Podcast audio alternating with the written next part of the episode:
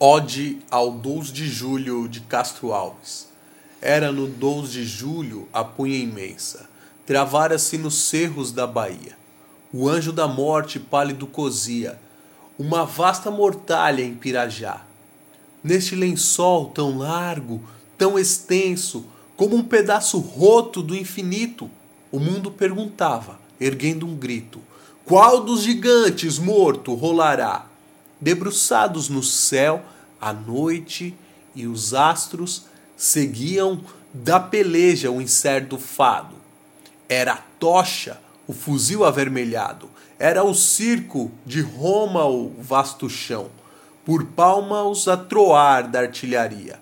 Por feras, os canhões negros rugiam, por atletas, dois povos se debatiam. Enorme anfiteatro era a amplidão.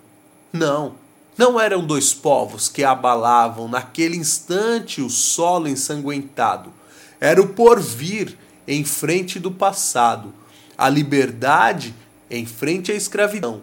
Era a luta das águias e do abutre, a revolta do pulso contra os ferros, o pugilato da razão contra os erros, o duelo da treva e do clarão no entanto, a luta crescia indômita. As bandeiras, como águias eriçadas, se abismavam com as asas desdobradas na selva escura da fumaça atroz.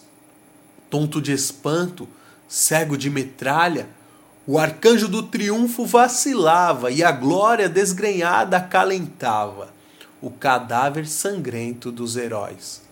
Mas quando a branca estrela matutina surgiu no espaço e as brisas forasteiras, no verde leque das gentis palmeiras, foram cantar os hinos do arrebol. Lá no campo, deserto da batalha, uma voz se elevou, clara e divina. Eras tu, liberdade peregrina, esposa do porvir, noiva do sol Eras tu que, com os dedos ensopados no sangue dos avós mortos na guerra, livre sagravas a Colúmbia terra. Sagravas livre a nova geração. Tu que erguias, subida na pirâmide, formada pelos mortos de cabrito, um pedaço de gládio no infinito, um trapo de bandeira na amplidão.